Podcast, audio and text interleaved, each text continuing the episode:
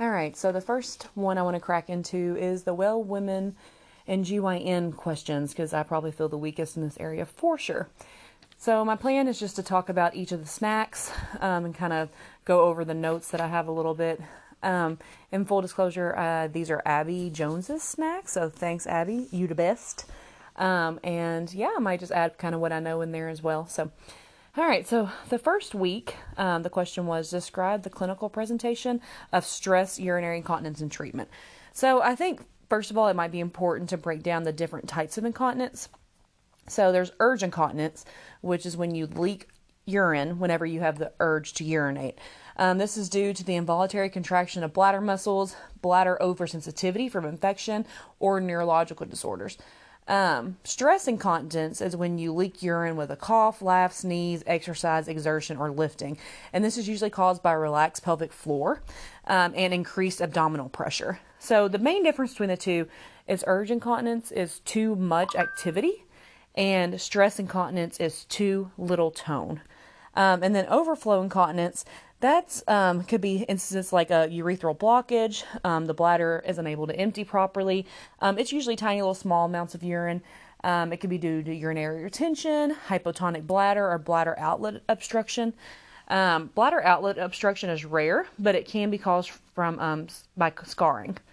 And then functional incontinence is the inability or lack of motivation to reach the toilet on time.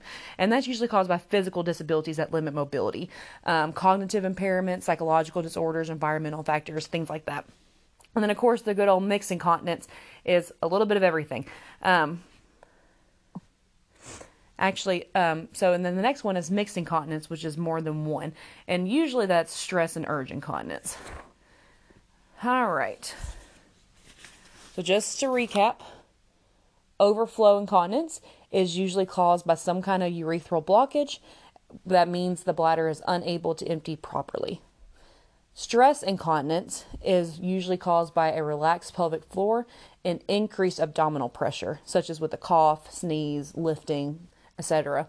And then urge incontinence is bladder oversensitivity, sometimes from infection or neurological disorders.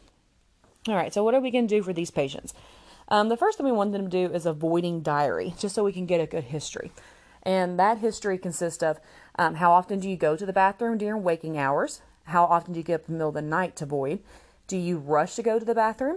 Do you ever leak urine while trying to get to the bathroom on time?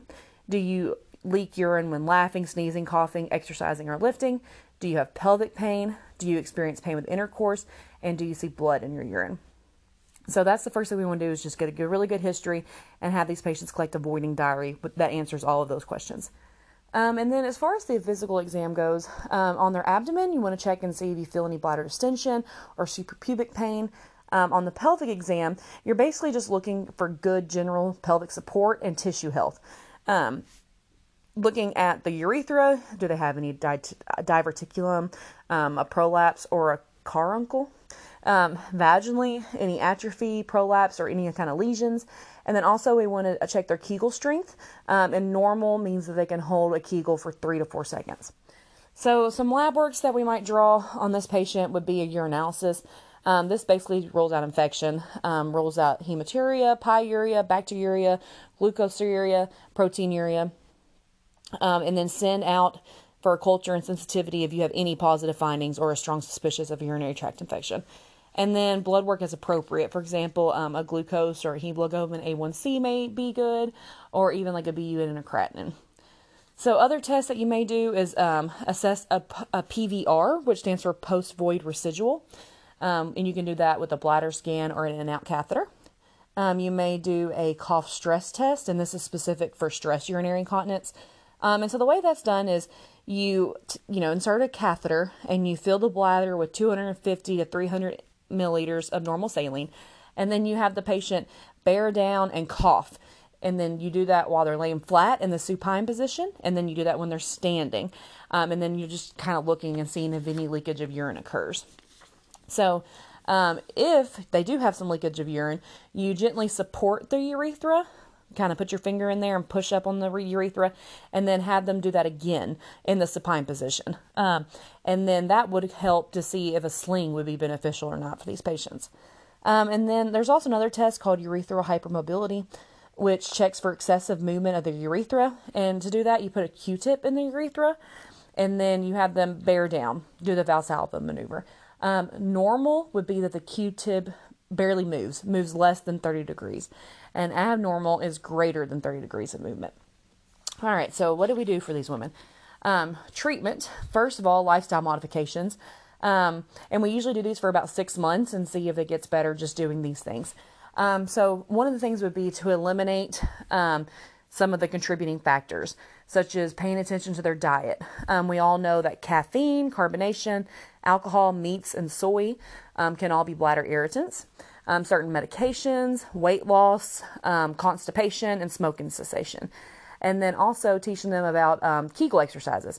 So we need to tell our patients to do 3 sets of 8 to 12 contractions, and each contraction needs to be sustained for 8 to 10 seconds. So if you do that, so next would be pelvic floor exercises, such as Kegel exercises.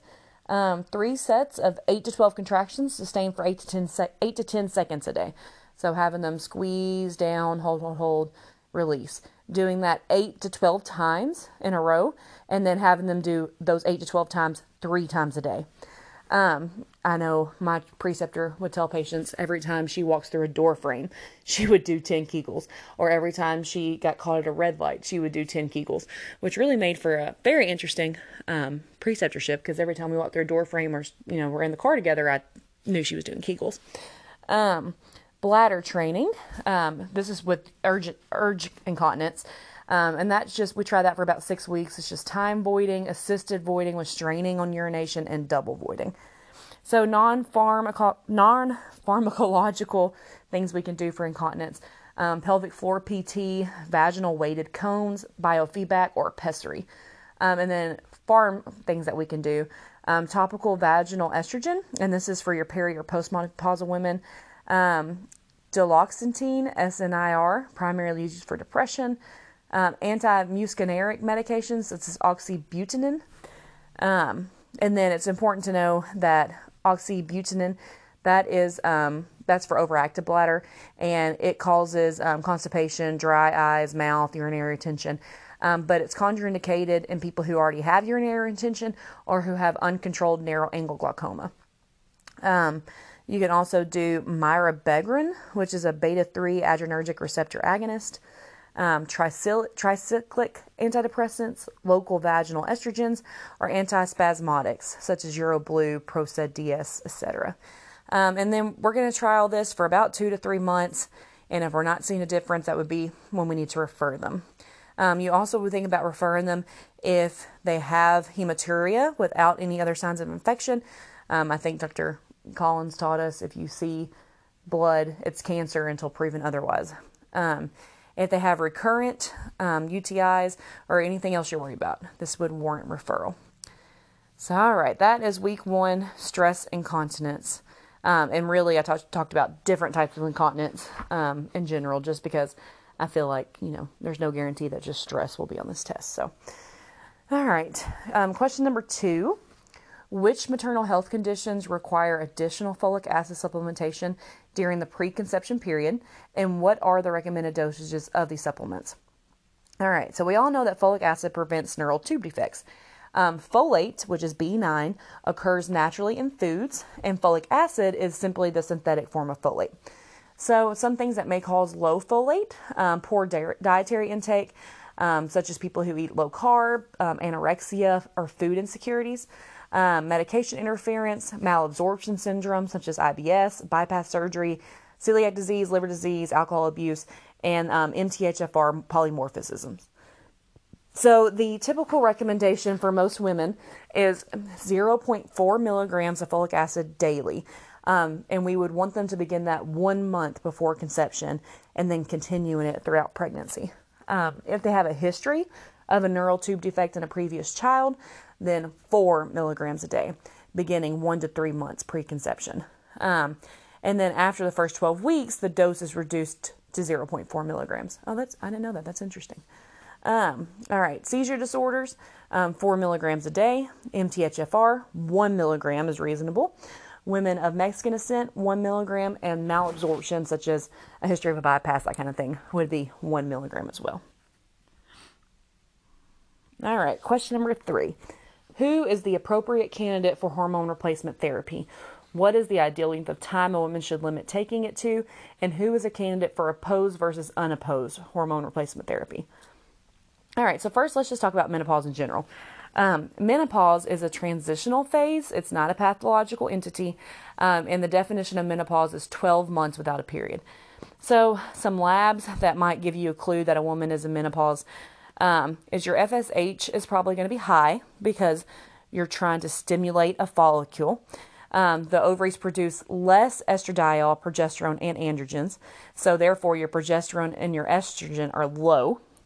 But remember, your follicle-stimulating hormone and your luteinizing hormone are going to be high because they're trying to stimulate these ovaries that are no longer working. So, preventative measures. So, there are some things that women can do to kind of help prevent complications that arise from the decrease in estrogen that occurs when you go through menopause. One of those things that can happen is cardiac disease. So it's important that we educate women on aerobic exercise, a low-fat diet, and no smoking. To prevent osteoporosis, we need to encourage calcium in the diet and weight-bearing exercise. And also just in general, we need to recommend to women less alcohol, caffeine, and refined sugars. And then supplements, vitamin E. And then herbal and complementary therapies for these women include evening primrose oil and oil-based lubricants. All right, so now let's talk about hormone therapy in general.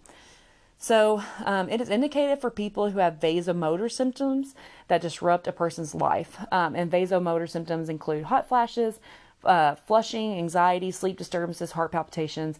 And really, we don't want to just give hormone replacement therapy to anybody. We want to try other treatment options first. But if the symptoms are unresponsive to other treatments, that might be a sign that she's a good candidate for this. Another reason you might need hormone replacement therapy is genital atrophy and reduced bone mineral density and mood disturbance related to hormone changes. So your ideal candidate would be perimenopausal or within 10 years of menopause. And most of these women are in the 45 to 59 age range. They don't need to have any risk factors for heart disease or breast cancers. Contraindications, history of estrogen sensitive tumor or breast cancer, endometrial hyperplasia or carcinoma, or an undiagnosed PMB, postmenopausal bleeding. Active liver disease with abnormal liver function test, or if they have a history of DVTs, cardiovascular disease, or myocardial infarctions. So as far as treatment goes, we want short-term treatment less than 5 years. Estrogen only can be used in women without a uterus, and estrogen plus progesterone must be used in women with a uterus. Genital only symptoms, local estrogen is preferred. And then another alternative is SSRIs or SNRIs for the vasomotor symptoms. All right, so that was hormone replacement therapy. Number 4, think about COCs. What are the absolute contraindications for COCs? Name warning signs for someone to whom you prescribe COCs, and how about warning signs for an IUD?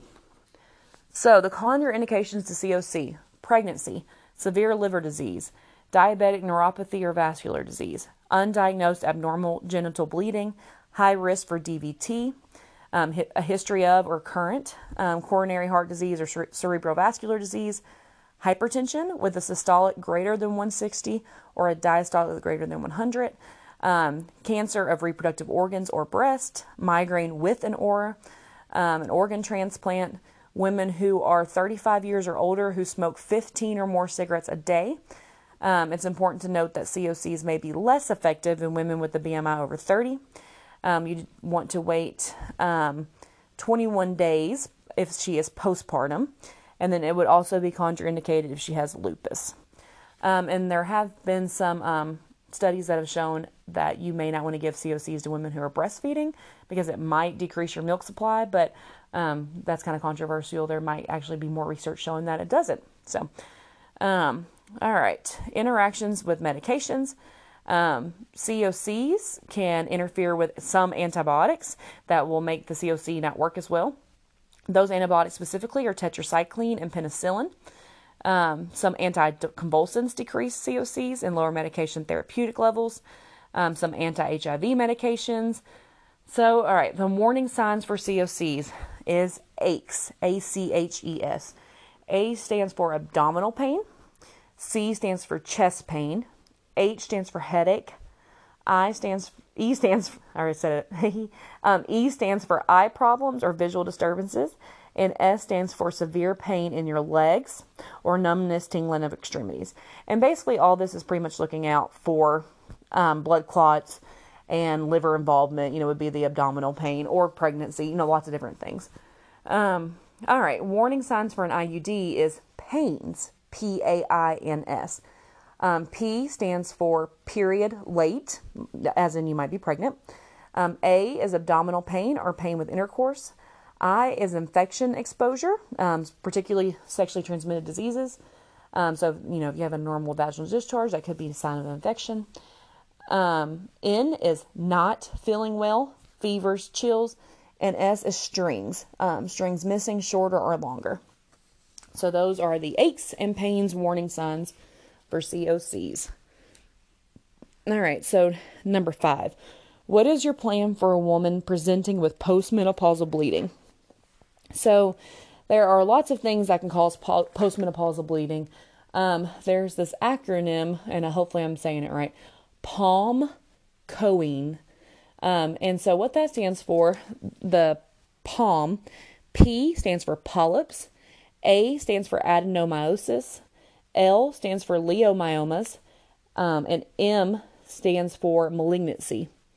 And then COEIN, those are more, let me go back. The PALM ones are more like structural things. COEIN categories, the C stands for coagulopathy, O stands for ovulatory dysfunction, E is endometrial causes, I is iatrogenic, and N is not yet classified. So if a woman comes in with postmenopausal bleeding, first thing we're going to do is a physical exam, vital signs, speculum exam, a bimanual exam, filling her inguinal lymph nodes, and a rectovaginal exam. It's important to get a really, really good history on her. You want her G's and P's, thorough history about her menarche. How old was she when she first started menarche? How old was she when she went through menopause? What symptoms does she have with it? When did it start? How long has it lasted? How severe is the bleeding? She knows an interval to it? Like, is it random? Is it after sex? Is it cyclic? Is it isolated or is it recurrent? What's the amount, consistency, the color of the bleeding? And other things we might want to know, any GI symptoms, abdominal distension, pain, cramping, backache, pelvic discomfort, persistent cough, which could be a sign that the cancer has metastasized, or easy bruising, which could be a sign of liver function. We also want to get a thorough medical history on her. We want to know if she has any endocrine disorders, such as diabetes, thyroid, PCOS, if she has heart disease, liver disease, or coagulopathy or clot disorders. Certain medications we want to know about. Has she ever taken tamoxifen? Is she on hormone replacement therapy, aspirin or anticoagulants, or estrogen precursors?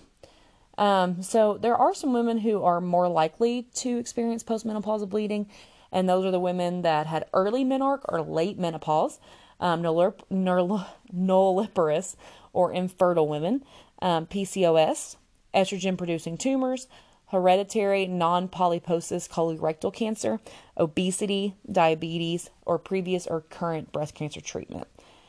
All right, so what's our plan for these women? A CBC, cervical cytology, a transvaginal ultrasound. So remember, with a transvaginal ultrasound, you're looking at the endometrial stripe. Anything greater than 5 millimeters is concerning. The endometrial biopsy would be the next thing, or maybe even the first thing that you do. You would do this if the endometrial lining is thicker than 4 millimeters, because remember, 5 millimeters is concerning. Or if the endometrium shows diffuse or focal increased echogenicity, or if the endometrium is not adequately visualized on sonography, or if the woman has persistent bleeding. All right. Number 6. when you initiate COCs on a person, at what point would you consider intervening if she has breakthrough bleeding, and what would you do to intervene? So first of all, we want to get a history and evaluation. What are the patient's main concerns? How has the bleeding changed? Is she having pain with sex, pain in general, urinary symptoms? If that's the case, it's unlikely to be your birth control pills. What kind of drugs and medications is she on? How long has she been on the birth control pills? Of course, we want to rule out pregnancy. We want to, on our visual exam, we want to look and see if she has any ectopy, cervicitis, cervical polyps, cervical cancer, infection, trauma, uterine fibroids, polyps, etc. An ultrasound may be useful in determining if she has a fibroid or a polyp. And then an endometrial biopsy may not be a bad idea if she's over 35, if she's been bleeding for 3 months.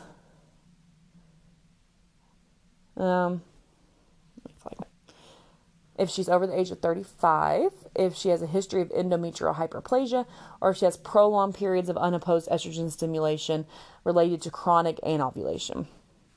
All right, so usually with these women, you want to trial them on a birth control pills for about 6 months. But, I mean, it's always up to your patient. If they're super stressed out 2 months into it, then you could always change it sooner. But 6 months is the general rule of thumb. You can increase estrogen dose.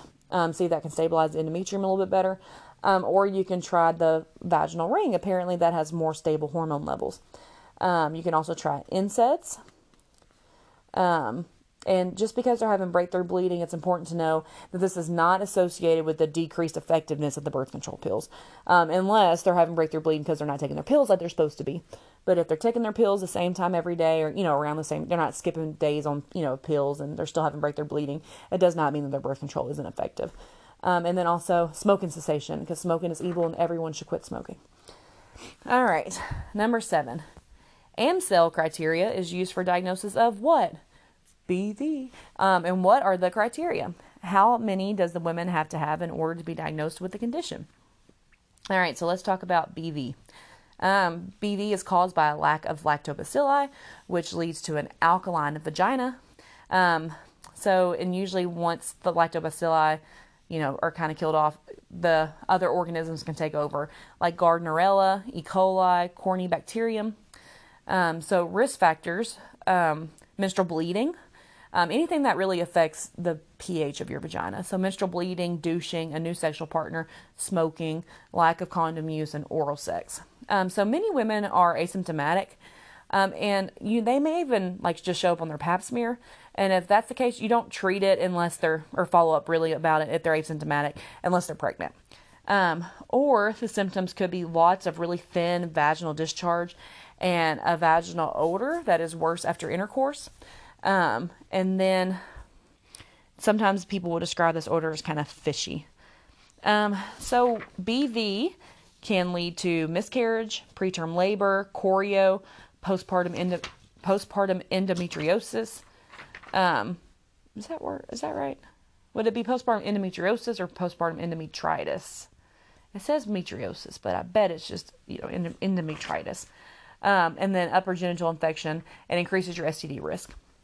All right. So the gold standard for diagnosing BV is gram staining. But the Amsel criteria, you have to have 3 out of the 4. It has a 90% sensitivity. So the Amsel criteria are 1, discharge, thin, homogeneous, grayish white, adherent to the vaginal walls.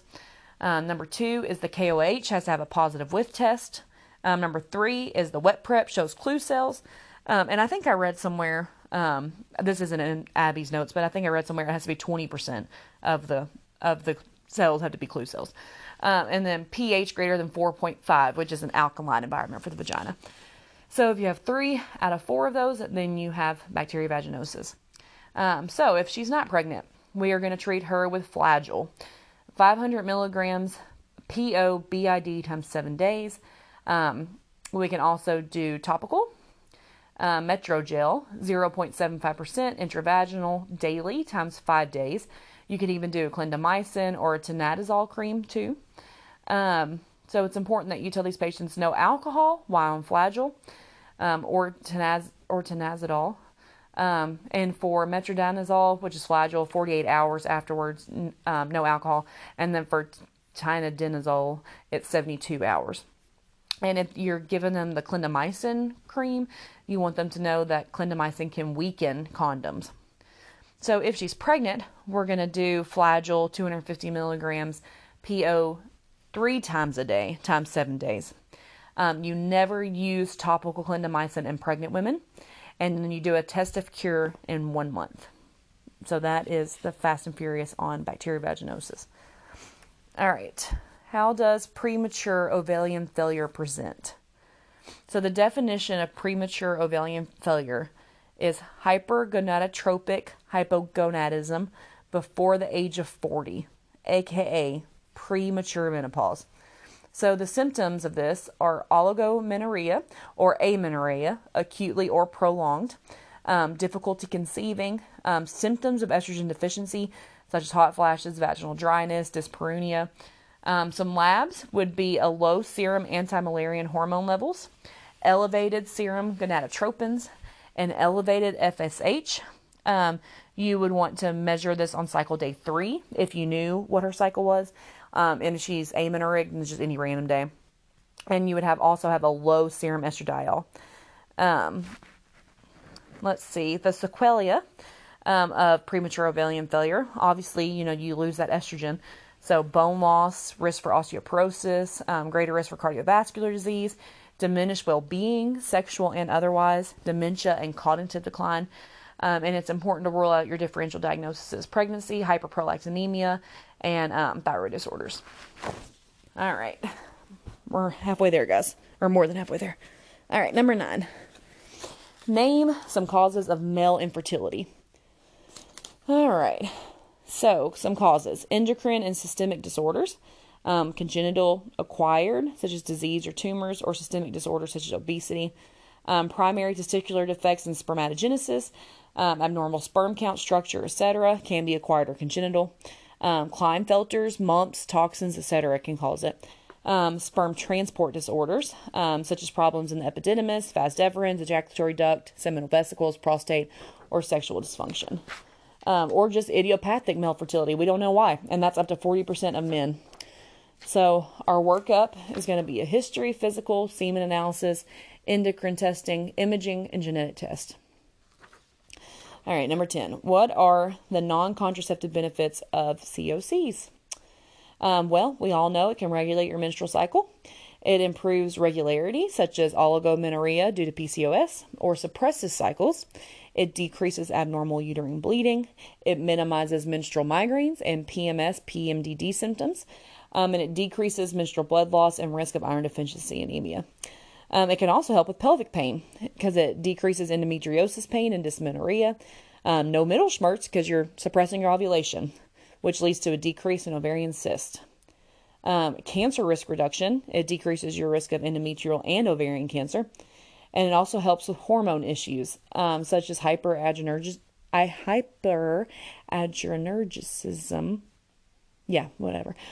Reduction in dermatological manifestation of hyperadrenergism, such as acne and hirsutism, hormonal replacement and premature ovarian insufficiency, perimenopausal, improved bone density, decreased hot flashes, decreased abnormal uterine bleeding, and it also lowers your risk of PID, ectopic pregnancy, and benign breast disease. So COCs can be a great option for a lot of women for multiple reasons. All right, number 11. What are the risk factors for cervical cancer? Number 1, HPV. Number 2, immune system deficiency. Number 3, I'm not gonna keep numbering. Herpes, smoking, age, late teens to mid 30s. Oh, I didn't know that. That's the most common. Oh, interesting.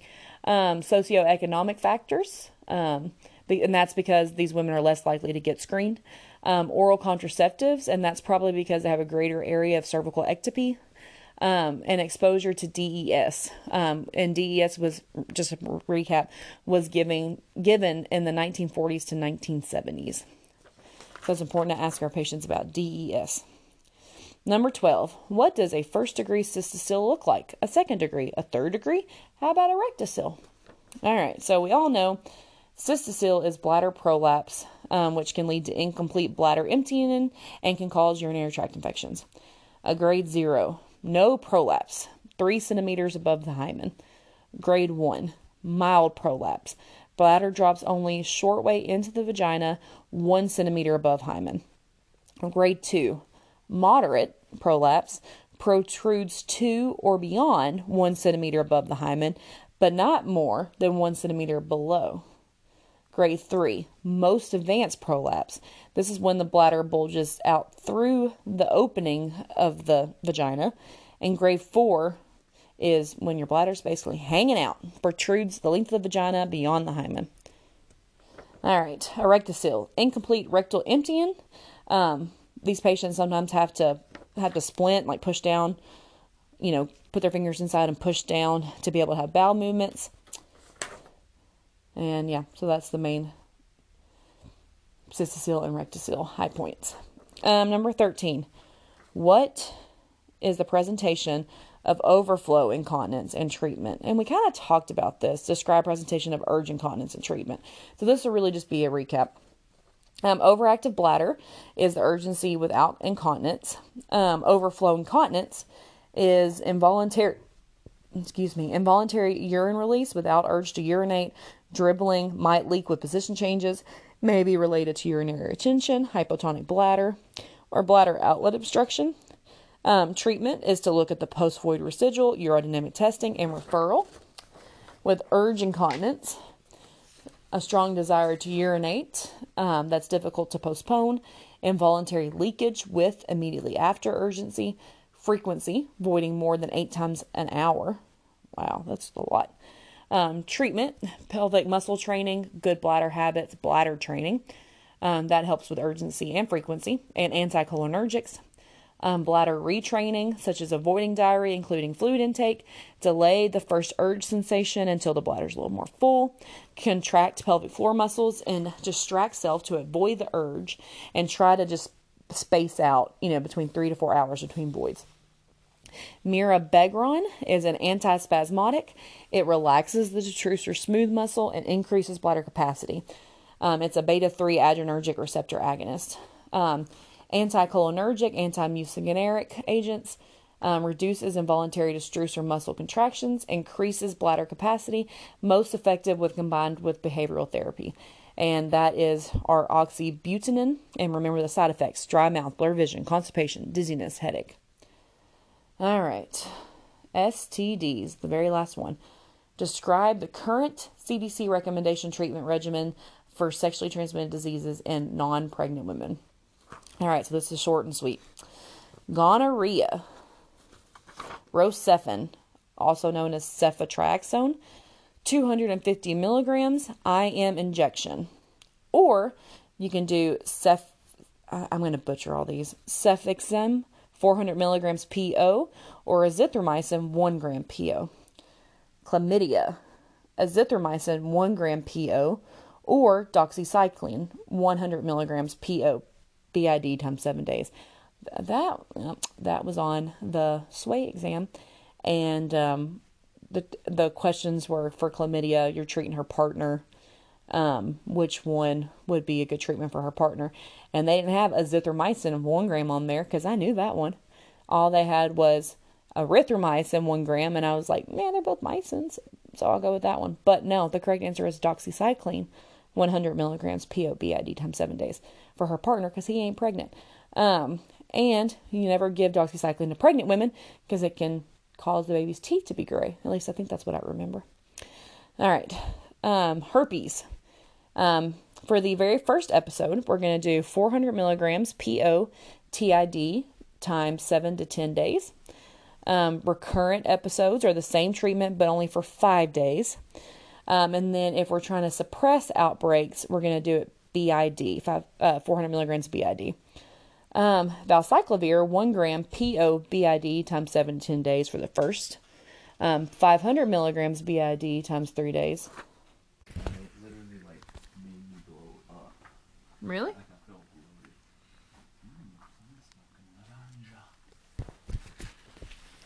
weird. What else is new?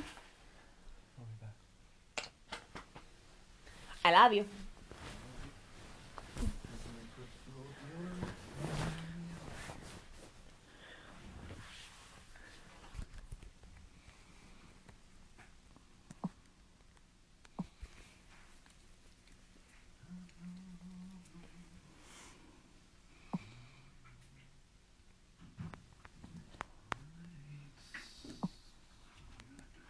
right, I love you. Sorry about that. Pedro was telling me goodbye. He's going to get his haircut. Okay. All right. We're talking about treating herpes with valacyclovir. 1 gram PO BID times 7 to 10 days for the first outbreak. 500 milligrams BID times 3 days for recurrent outbreaks. And then for suppression, you can do 500 milligrams BID or 1 gram every day for suppression. And this has better bioavailability and less frequent dosing. All right, for syphilis, benzathine penicillin G, 2.4 million units IM times 1 dose. And this is the only treatment for syphilis. So if they are allergic to penicillin, we are going to, I forget what that word's called, where you make them not allergic to it. Introduce it slowly. I don't know. Anyway, you get it. Penicillin. Trichomonas, tricky ricky. Metronidazole, which is also known as Flagyl. 2 grams PO times 1 dose, or you can do Tinidazole. So any kind of the azole, 2 grams PO. All right, so that's how we're going to treat tricky ricky. Cane croid, azithromycin, 1 gram PO, or Rocephin, 250 milligrams IM. All right, so the first one I want to... Okay, sorry about that. I kept pressing the button to play it back, and I don't want to hear myself yet. Okay, genital warts, imiquimod, 3.75% cream, or Podophilix, 0.5% gel, or Cinacatecans, 15% ointment. And like I said, this is for non-pregnant women, but I do specifically remember this on the SWAY exam. And for pregnant women, you give them that TC, the something with the acid.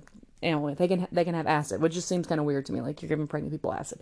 All right, for scabies, permethrin 5% cream applied to the body from the neck down.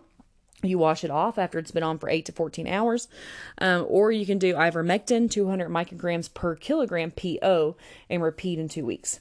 And then for pubic lice, permethrin 1% cream, apply and wash off after 10 minutes. So that's just the fast and dirty STI treatments. And that is all of the well women and GYN. Hopefully I didn't mess anything up. And if I did, well, wish me luck on boards. All right. Thanks.